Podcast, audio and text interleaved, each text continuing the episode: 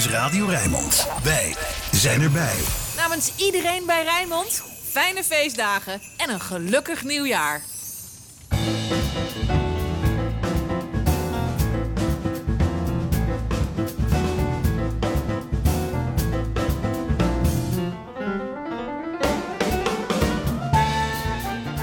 Ja, u had nog wat eh, te goed eigenlijk van het vorige uur. Want ik doe in, uh, aan het eind van Archief Rijnmond altijd een serie uh, aankondigingen, tips voor waar u zo naartoe kunt op de zondagmiddag. Dat was nu even over de rand gevallen. Maar er is ook niet heel veel over de rand gevallen, want ja, het is vandaag eerste kerstdag. Bij uitstek een dag om thuis bij de familie te zijn, zeker bij dit weer. Ja, en die behoefte om thuis te zijn, dat weten ze bij theaters en concertzalen natuurlijk ook. Dus is het aanbod beperkt. Toch heb ik er nog een paar dingen uitgehaald. Uh, er is natuurlijk het kerstcircus in Ahoy met een voorstelling vanmiddag vanaf half vier. U kunt gaan, ja, ik weet niet of het nou weer voor is, schaatsen wou ik zeggen, bij IJsvrij op plein 1940 in het centrum van Rotterdam. Het Maritiem Museum Rotterdam geeft allerlei demonstraties bij het festivalletje Winter aan de Kade, Maritiem Museum. En er is een soort heavy metal markt langs de Strevelsweg op Zuid. Een heavy metal markt in de regen. En nou ja, ik zou zeggen vrieskou, nou dat hebben we dan niet. Maar nou ja, u moet het zelf weten.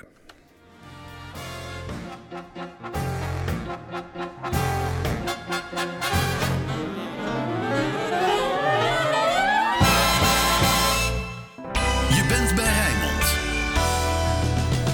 Het opkamertje met Roland Volk. Wij zijn erbij.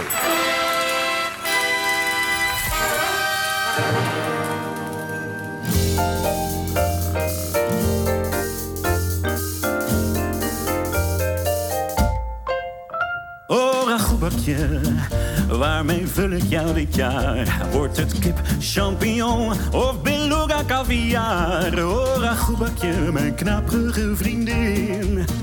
Van jezelf ben je te droog, daarom stop ik er iets in. Oh, ragoebakje.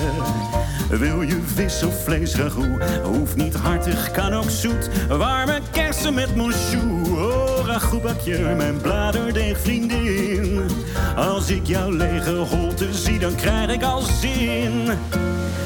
Ieder jaar vieren wij eerste kerstdag bij ons thuis. En als iedereen lekker zit, kruip ik achter het fornuis. Om te beginnen aan het voorgerecht, is iedereen's favoriet. Ja, een ware kerstklassieker en mislukken kan hij niet. Oh, waarmee vul ik jou dit jaar? Wordt het buff à bourguignon of confit de canard? Oh, ragoubakje, jij bladert de godin. Kijk ik naar jouw droge gat, dan krijg ik al zin. Ja, zo'n zin om je te vullen met wat ganzenleverkrullen. Of met stukjes chocolade, boerderij, drop tapenade. Hondenbrokken met tomaat, een stukje kliklaminaat. Papegaaien met champagne of een leverworst lasagne. Oh, ragoebakje, ik kan niet kiezen dit jaar. En toch weer kip, champignon, misschien engelenhaar of ragoebakje. Vul ik jou met friet. Ik heb ineens een goed idee, ik vul jou dit jaar lekker niet. Want ragoebakje, jij bent ook lekker gewoon als snack. Ouderwets, uit het vuistje voor de lekkere trek. En je moet niet altijd alles willen vullen. Ook een droog gebakken geul is om te smullen. Dus als jij het ook oké vindt, blijft jouw bakje dit jaar leeg. Zodat ik extra kan genieten van mijn vriendin van Bladerdeeg. Van mijn vriendin van Bladerdeeg. Van Bladerdeeg. Ja, dat leek mij wel een passend begin van het opkamertje op deze eerste kerstdag. Een lied van de kerstcd die theatermaker Alex Klaassen vorig jaar uitbracht, Santa Klaassen. Ja, kerst, ik zei het in het archief ook al, betekent voor menigeen vooral samen eten.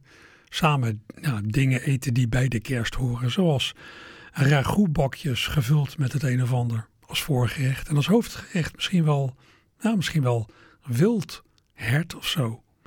Ja, in Huizenvonk komt al heel lang geen vlees meer op tafel. Wij willen niet bijdragen aan het gesol met dieren. Ik ken ook wel meer mensen die daar zo in staan. Dan denk je, ja, dat kon best eens een substantieel deel van de mensen zijn dat zich helemaal of deels vegetariër noemt en zich daar ook naar gedraagt. Maar laatst las ik dat het maar om 5% van de Nederlandse bevolking gaat. Ja, blijkbaar verkeer ik in een bubbel. Als ja, nog veel meer mensen vega zouden eten, dan kan de vraag reizen: waar blijven die herten dan? Want ja, kippen, koeien en varkens die worden gefokt om te worden opgegeten. Maar herten, ja, die lopen vrij rond. Die zijn er gewoon.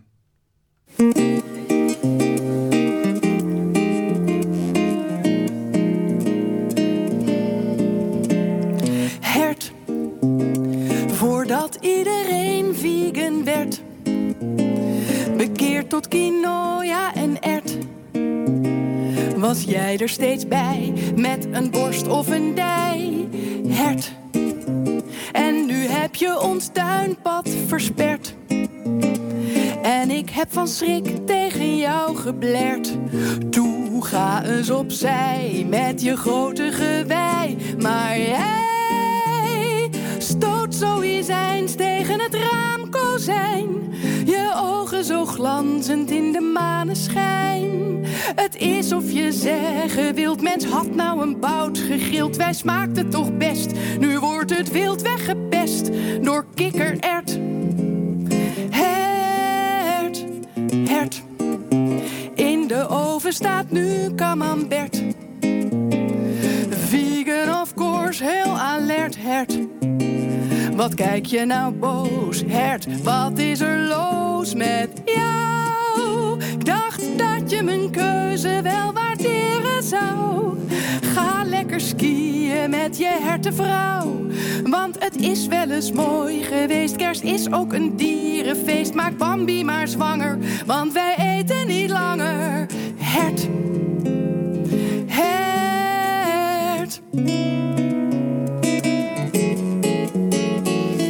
Het is zo lastig. Je wil het goede doen, maar er is altijd wel weer een groep die gekwetst voor je deur staat. Hert.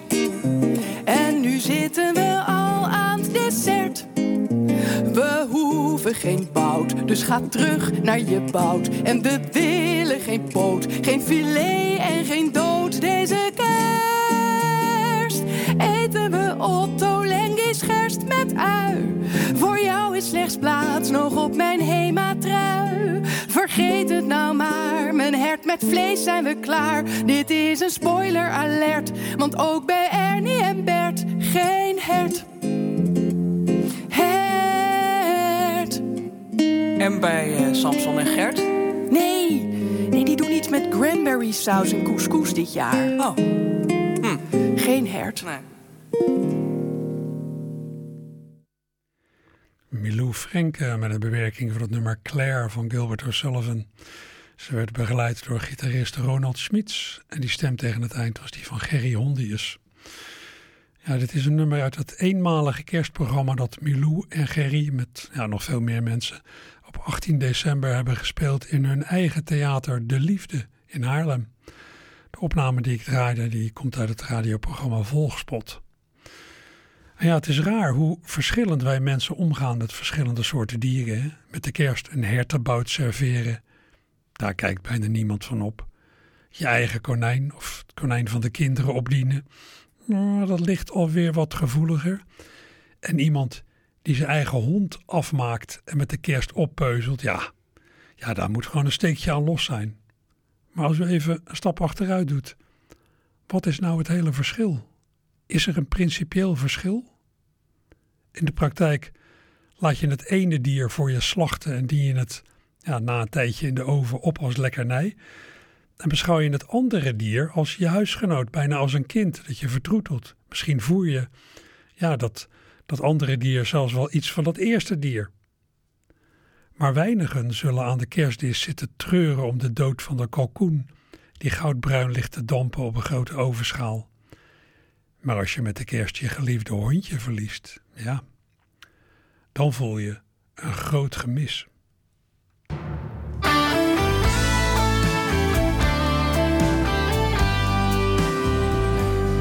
Ik had een poedel, Louis Frits, dat was mijn allergrootste vriend. Hij is met kerstmis door een taxi overreden.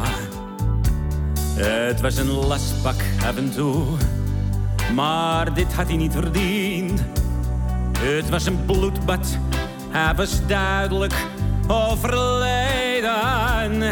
En nu lig ik elke avond stil te huilen in zijn mand. Tot ik in slaap val met zijn riem nog in mijn hand. Oh, oh, oh, kerstfeest zonder hondje, eenzaam en alleen. Weer een jaar zonder jou, zachte pootjes om me heen. Ik mis ons vaste rondje, jouw kwispelende kontje. Kerstfeest zonder hondje is geen kerst. Ik had een labrador, José, dat was een grote lieve schat. Ze hield van biefstuk en van spelen met een eh, Maar op kerstavond vorig jaar heeft zij een tia gehad. Na de nachtmis lag ze morsdood in de hok. En precies een jaar ervoor ging mijn tackle Marjolein. Die sprong in ene op kerstochtend voor de trein. Dus weer een kerstfeest zonder hondje, eenzaam en alleen. Weer een jaar zonder jou, zachte pootjes om me heen. Ik mis ons vaste rondje, jouw kwispelende kontje. Kerstfeest zonder hondje is geen kerst. Als er een God bestaat, vertel me dan van waar toch deze straf? Waarom neemt u nou met kerstmis steeds mijn hondje van me af? Ik had een snoutser, Billy Bob, die kreeg een piano op zijn kop. Mijn chihuahua, Mustafa, die had een kilo chocola. En mijn labradoodle Jack sprong van het balkon af, brak zijn nek. Mijn Jack Russell, Diederik, vloog bij het haardvuur in de fik. En het ergste is, zijn roepnaam was Vicky. Kerstfeest zonder hondje, het doet me te veel pijn. Het liefst zou ik met kerstmis in de hondenhemel zijn. Voor een pootje of een lik en die trouwe hondenblik. En dan samen nog één rondje. Eén rondje. Kerstfeest zonder hondje is als Pasen zonder haas. Je verjaardag zonder slingers, 5 december zonder Klaas. Wat moet ik zonder dieren? Er valt hier niks te vieren. Kerstfeest zonder hondje is geen kerstfeest meer helaas. Maar ik denk aan jullie nog ieder jaar die Christmas van de baas. Alle kerstfeest die we schatten. I love you.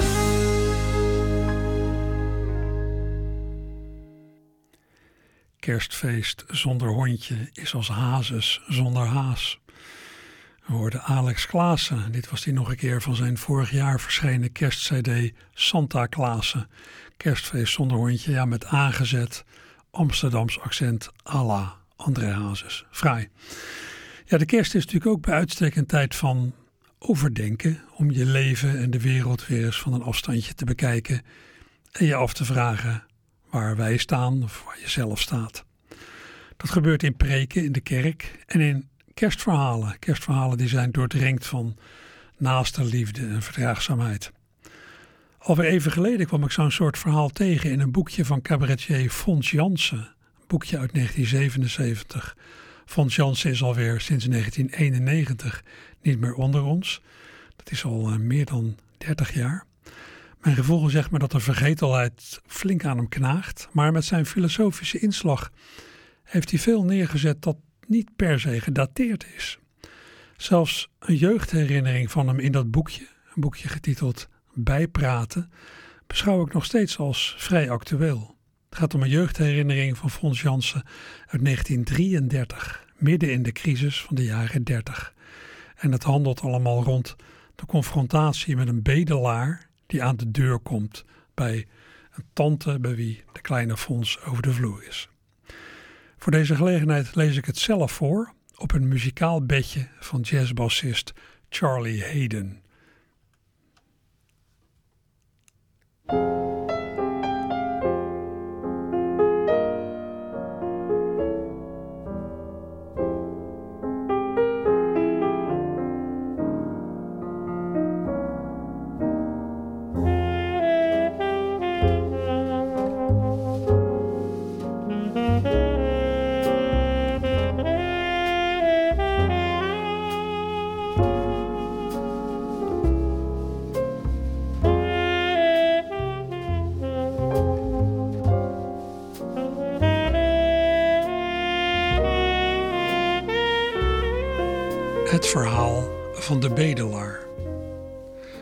Zal ongeveer 1933 geweest zijn, midden in de crisistijd. Ik was een jaar of acht en logeerde bij een tante. Toen gebeurde het van die bedelaar. Er was gebeld of ik even open wilde doen. Mocht het weer zo'n werkloze zijn die zich voor koopman uitgaf, dan moest ik maar zeggen: niks nodig. Daar stond op de stoep een vieze oude man met een baard. Hij leek wel ziek. Hij had een rood gezicht en ik weet zeker dat het de zieligste bedelaar was die ik ooit zag. Hij knikte naar me en zijn mond deed zoiets als lachen, maar het wilde niet erg. Toen boog hij zich voorover, ging met moeite op zijn hurken zitten en maakte iets vierkants open een doos, geloof ik, of een soort koffertje. Er zat allerlei koopwaar in. De man keek toen vragend naar me omhoog. Ik besefte dat hij zo kleiner was dan ik. Zijn blik was helemaal hulpeloos. Ik wist ineens zeker dat ik hem zou helpen. Nog duidelijk herinner ik mij wat er tussen hem en mij gebeurde. Het was meer dan een treffen van behoeftigheid en medelijden. Het was veel eer dit. Voor het eerst van mijn leven zat daar een groot mens afhankelijk te zijn van mij, een kleine jongen. Zat daar een man te wachten op wat ik zou beslissen. Hij vroeg niet of mijn moeder thuis was en of ik die wilde roepen, zoals de andere werklozen meestal deden. Hij wilde dat ik zou beslissen of de deur dicht zou gaan of open zou blijven. Op dit adres wilde hij het wagen met mij. Hij deed of ik aan zijn kant stond, of wij het samen van de grote mensen zouden kunnen winnen. Hij stelde mij verantwoordelijk, leek het wel. We moesten het samen zien te redden. Ik ging dus naar binnen. Heeft u nog knopen nodig? Ik had toch gezegd niks nodig? Ook geen garen? Dat heeft hij ook. Nee, echt niet, jochie. Stuur die man maar weg. De bedelaar zat nog gehurkt bij zijn spullen. Hij keek vragend omhoog, alsof hij ging zeggen: Redden we het? Verkopen we wat vandaag? Ik schudde alleen maar van nee. De woorden niks nodig kon ik niet zeggen. Ik had ook de kracht niet de deur te sluiten. Ik was toen nog te klein om hard te kunnen zijn dat leer je pas later. Gaan we het verliezen? Vroegen zijn ogen. Zouden we dat niet nog eens proberen? Met een onzekere hand scharrelde hij wat in het koffertje en liet mij een kam zien. Toen een schuiertje, toen een spiegeltje. Hij leek wel een missionaris die een inboorling wil strikken. Maar hier op de stoep was al geen wildernis meer. De wildernis was binnen. Hij hoefde mij niet te bekeren. Ik was al tam. Wij waren al verbonden. Wij hielden immers beide voor elkaar iets open. Hij zijn koffer, en ik de deur. Er was nog altijd kans dat wij ons doel zouden bereiken. Maar ik bleef knikken van nee, daar redden we het niet mee. Ze hebben binnen al kammen. Het is daar binnen geen soort dat veiligheidsspelden koopt als ze die niet nodig hebben. Ik dacht, als hij nou enveloppen had, met enveloppen zou het ons misschien wel lukken. Maar hij pakte een klein zwart gevalletje, hield het omhoog en zei: Naalties. Het was het eerste woord dat ik van hem hoorde. Hij praatte stunteliger dan een kind van vijf. Ik verdronk in mijn medelijden, durfde niet meer van nee te doen met mijn hoofd en voelde dat ik nu weer naar binnen moest. Is die vent er nou nog? Houdt hij soms zijn voet tussen de deur? Hij heeft naalden. Het zijn mooie en ze zijn niet duur. Tante lachte vertederd. Je lijkt zelf wel een bedelaar, zei ze. Daar had ze gelijk in. Ik stond in de open deur van de huiskamer met mijn vraag: Zou het ons op dit adres lukken? Ze houden je net zo lang aan de praat tot je gewoon de deur dicht doet. Toen neuriede ze weer verder. Was ik nu maar thuis geweest. Daar had ik mijn spaarpot, dan had ik het spiegeltje kunnen kopen en had ik het even later weer stiekem teruggedaan in de koffer. Of nee, dan zou hij later denken dat ik het niks vond. Er is niets nodig, zei ik, met enkel mijn hoofd om de deur. We hadden het dus samen verloren van de grote mensen. Je weet hoe ze zijn. Ze denken: als er te veel mannen zijn, dan moet er maar een stelletje dood. Beter dan te veel naalden in je huis. Ik kon er wel om huilen. Maar het was beter daarmee te wachten. Je moet nooit huilen op het moment zelf, want dat vinden ze gek. En dan gaat het toch niet. Dan kun je maar beter proberen het uit te stellen. Wat zou hij nou zeggen? Wat zou hij nou doen? Ineens zag ik het en ik schrok om wat ik zag. Hij huilde zelf. Die oude man, dat oude grote mens, zat daar bij zijn dichte koffer te snikken. Ik had zoiets nog nooit gezien. Ik wist helemaal niet dat het kon. Toen hij langzaam overeind kwam, snikte hij nog. Jullie kunnen het ook niet helpen, zei hij met een huilstem. Hij scheen nu weg te zullen gaan. Maar hij draaide zich toch weer naar mij toe en vroeg iets wat ik niet verstond. Wat? Nu verstond ik het. Glaasje water. Ik was al weg. Nu niet aan tante vragen, rechtdoor naar de keuken. Een glas zoeken? Nee, geen kop, een echt glas. Een kostelijk glas echt water. Ik bracht het naar de voordeur met een gevoel alsof ik hem hiermee het leven redde. Hij slurpte het op, gaf het glas terug en slofte zonder dankjewel te zeggen de tuin uit. Hij was en bleef dus verloren. Het water had het niet goed kunnen maken. Het kwam ook niet van de grote mensen. Dit was een vriendendienst van bedelaars onder elkaar. Het telde niet. Jullie kunnen het ook niet helpen. Jullie is niet wij. Jullie, dat waren de kinderen van de rijke lui. Die hadden geen schuld aan de crisis, maar die konden ook niet helpen. Ze stonden naar buiten. Als je probeerde ze aan jouw kant te krijgen, verloren ze het van hun ouders en kwamen terug met het vonnis: niks nodig. Wat moest hij nou weer? riep mijn tante uit de kamer. Oh, niks, een glas water. Is hij al weg? Dat gaf me ineens hoop. Wilden ze hem terugroepen? Had ze misschien net warme thee, warme thee met een plak snijkoek? Zou hij mee mogen doen met ons? Ja, hij is weg, maar je kan hem nog zien lopen. Spoel dat glas dan maar goed om. Die man kan wel, ik weet niet wat onder de leden hebben. Zulke kerels hebben meestal de een of andere smerige ziekte. En daar stond ik, voor het aanrecht met dat lege glas. Ik hield het recht overeind onder de kraan en liet het langzaam vol water lopen. Ik stond in de spanning tussen twee mogelijkheden. Ik kon kiezen tussen twee soorten gehoorzaamheid. Deed ik wat ik van mijn tante moest doen, dan zou ik het glas nu omdraaien.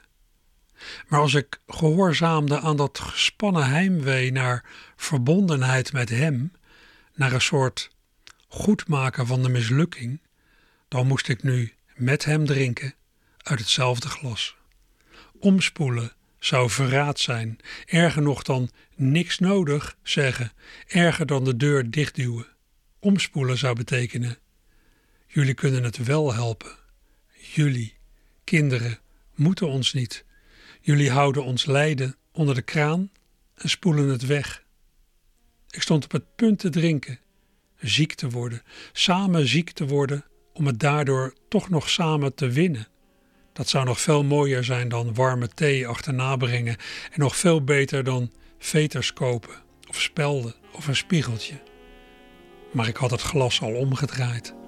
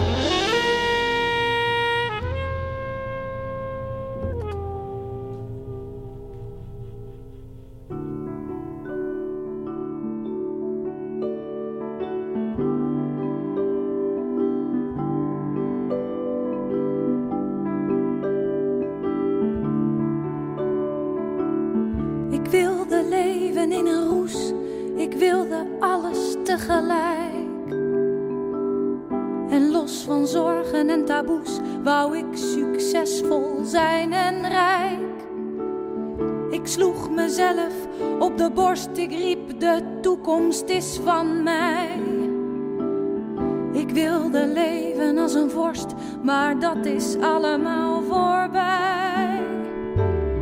Want liever leef ik van de wind. Vergeet ik alles wat ik wou. En als de nieuwe dag begint, blijf ik in bed, in bed met jou.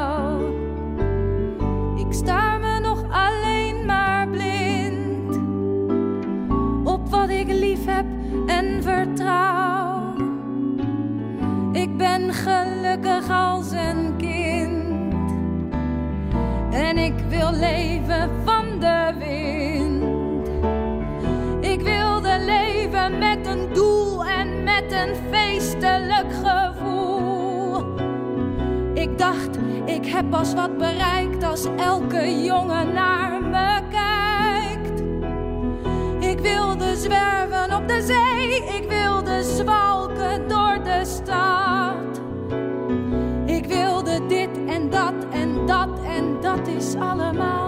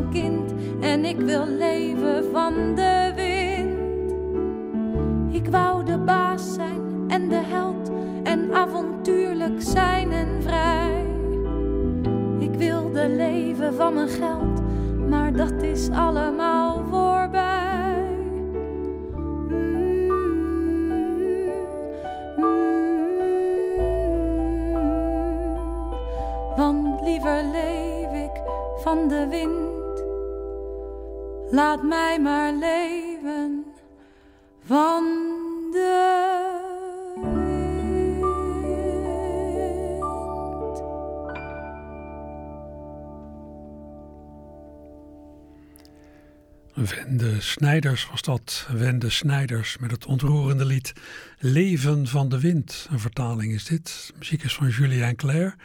Oorspronkelijke Franstalige tekst van Carla Bruni. Ivo de Wijs tekende voor de treffende vertaling. Dit staat op een CD uit 2007, waar op de een of andere manier moeilijk aan te komen is. Ik heb hem ook niet zelf, ik zoek hem. CD Het Verschil. Uh, ja, die uh, CD hoorde bij het gelijknamige theaterprogramma van Wende samen met Jenny Arion. En ik draaide dit dus na dat ontroerende verhaal van Fons Jansen, het verhaal van de bedelaar, door mij voorgelezen. Nou, het is indirect een pleidooi voor solidariteit, hè, voor empathie met mensen die het minder hebben. Het speelde dan wel niet rond de kerst. Het voelde wel aan als een soort kerstverhaal. Het sloot voor mijn gevoel aardig aan bij die traditie van ja, tot inzicht uh, stemmende kerstverhalen. Al hoop je natuurlijk dat mensen ja, altijd aardig voor elkaar zijn, het hele jaar door. Ook na bijvoorbeeld een scheiding. Al was het maar voor de kinderen die je samen hebt. Dit is een uh, gezongen kindertekening.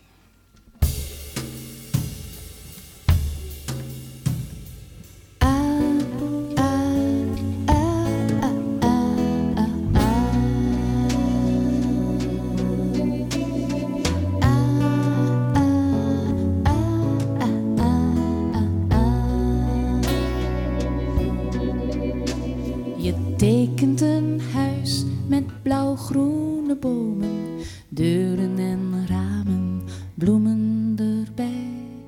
Dit is ons thuis, zeg je, hier gaan we wonen met drie grote kamers, voor jou één, voor jou één en voor mij.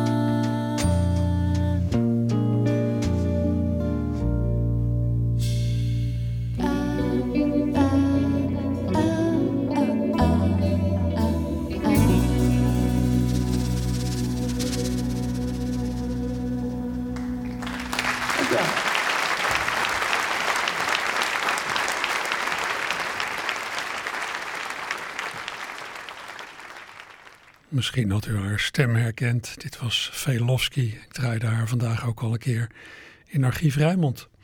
Dit kwam van de cd die V in 2011 maakte samen met de Vlaamse zanger, liedjeschrijver en gitarist Wigbert van Lier. De titel van dit nummer, Hou van elkaar, geschreven door V zelf.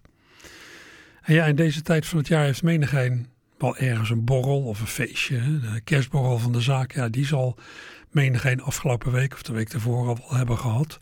Etentjes met de familie, ja, die komen er nu aan. Misschien dat u die gisteravond ook al. En er dreigen natuurlijk ook oudejaarsavondfeestjes. Allemaal gelegenheden ja, waarop de boel danig uit de hand kan lopen. Wat misschien wel stof oplevert voor mooie verhalen. Eén zo'n verhaal vertelde Oscar Smit zes jaar geleden op een middag van Echt Gebeurd. Echt Gebeurd, een al jaren lopende reeks theatermiddagen en avonden, waarop mensen een verhaal vertellen over iets dat ze zelf hebben meegemaakt. Echt Gebeurd is een initiatief van theatermakers Pauline Cornelissen en Micha Wertheim. De afleveringen van Echt Gebeurd worden opgenomen en de beste verhalen van die opnames ja, die belanden in de podcast. Zo ook het verhaal van Oscar Smit.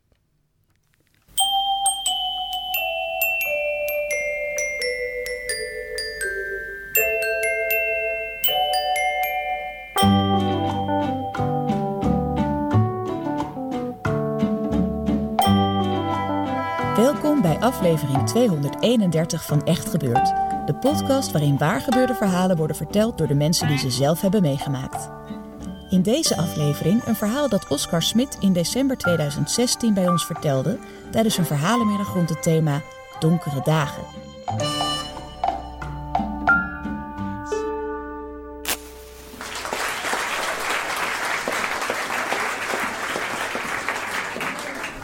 Ja, de donkere dagen. Ik neem jullie mee naar 2014. December 2014. Het is oudjaarsdag. Ik heb afgesproken met Peter. En Peter, dat is mijn beste vriend. Ik ken hem al tien jaar.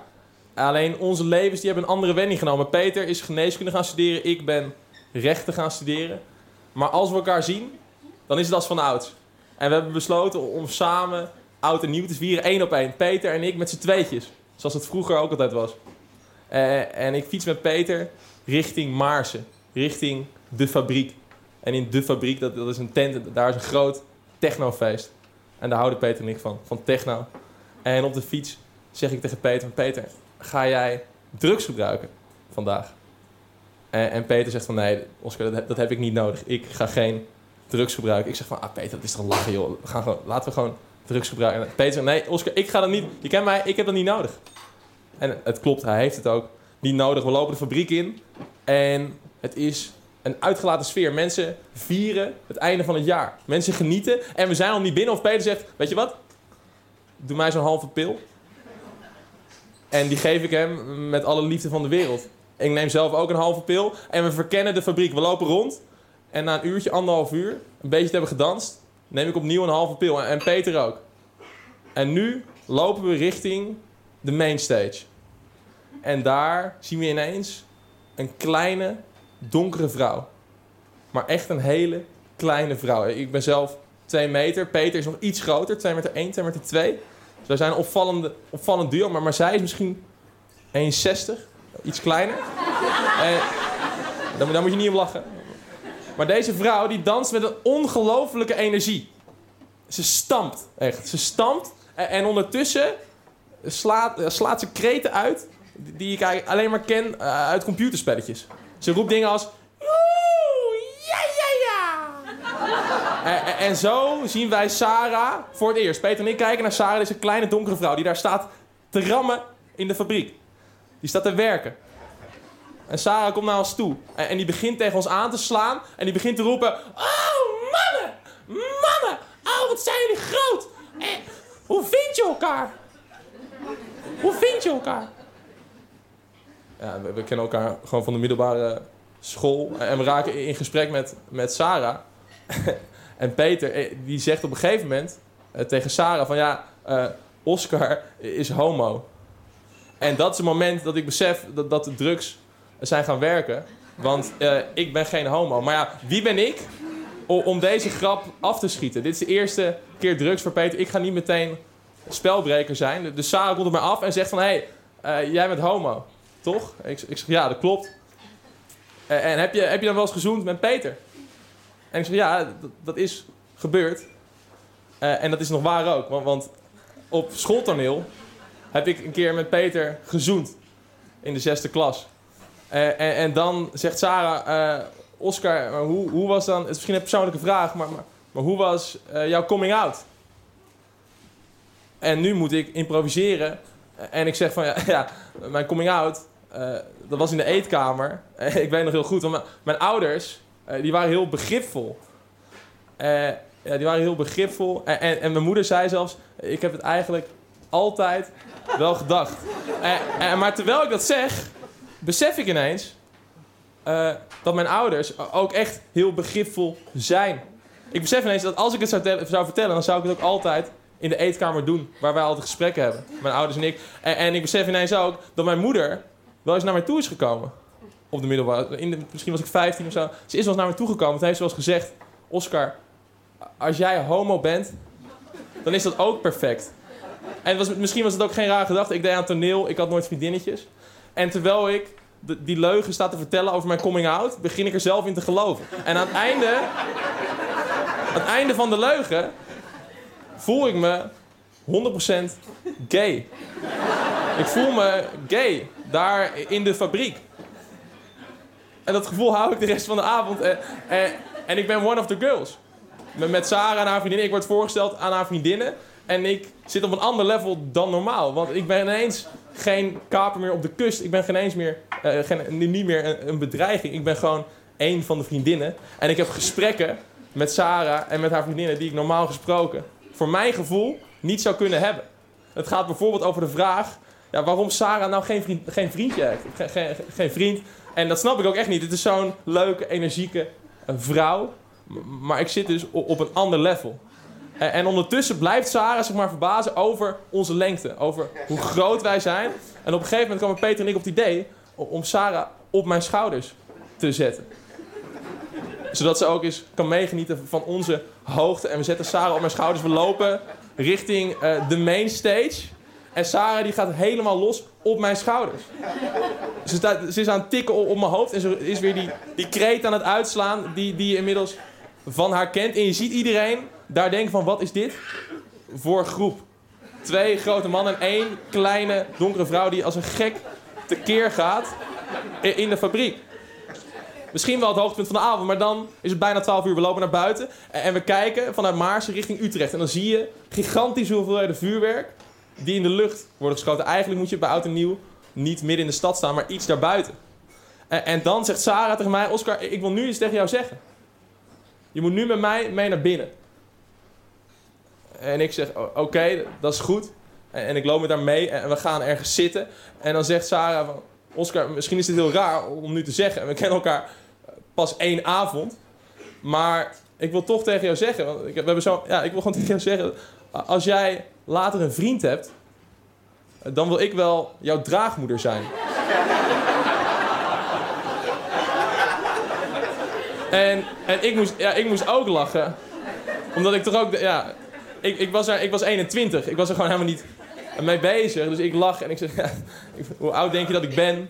En ze zegt, ja, ik denk 26, 27. Ik nee, ik ben 21. Ik, ik ben niet bezig eh, met kinderen, Sarah.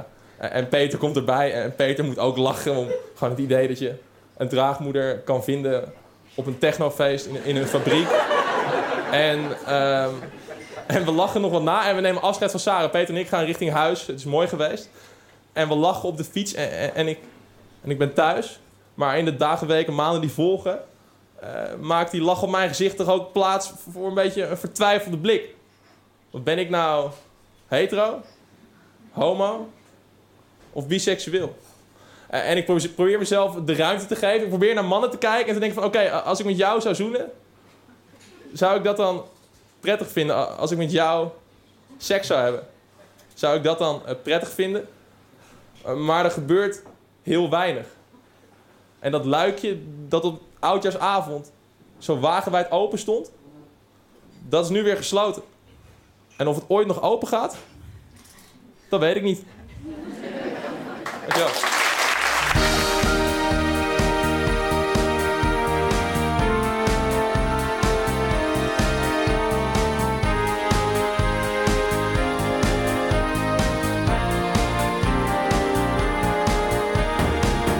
Mijn beste vriend houdt niet van kerstmis. Hij wordt er depressief van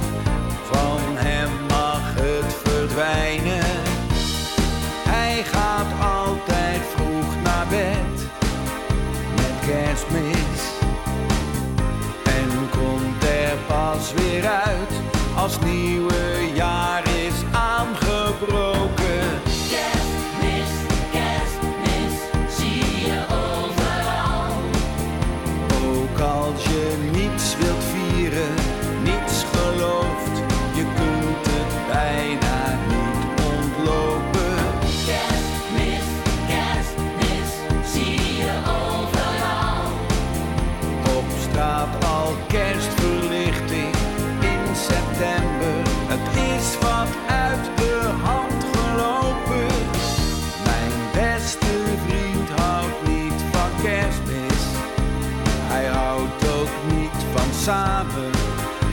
wat tegendraads. Hij houdt niet zo van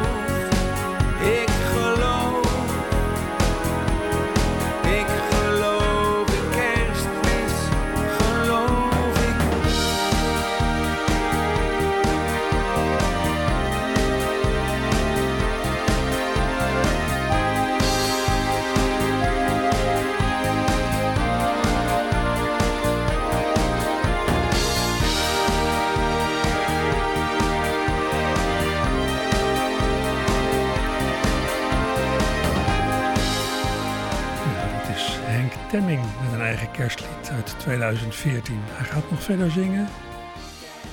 Ja, daar komt hij. Henk Temming, die ooit samen met Henk Westbroek zo'n beetje het gezicht vormde van de nederpopband Het Goede Doel. En hij is eh, bijna de laatste muziek hier in dit uur van het opkamertje op eerste kerstdag.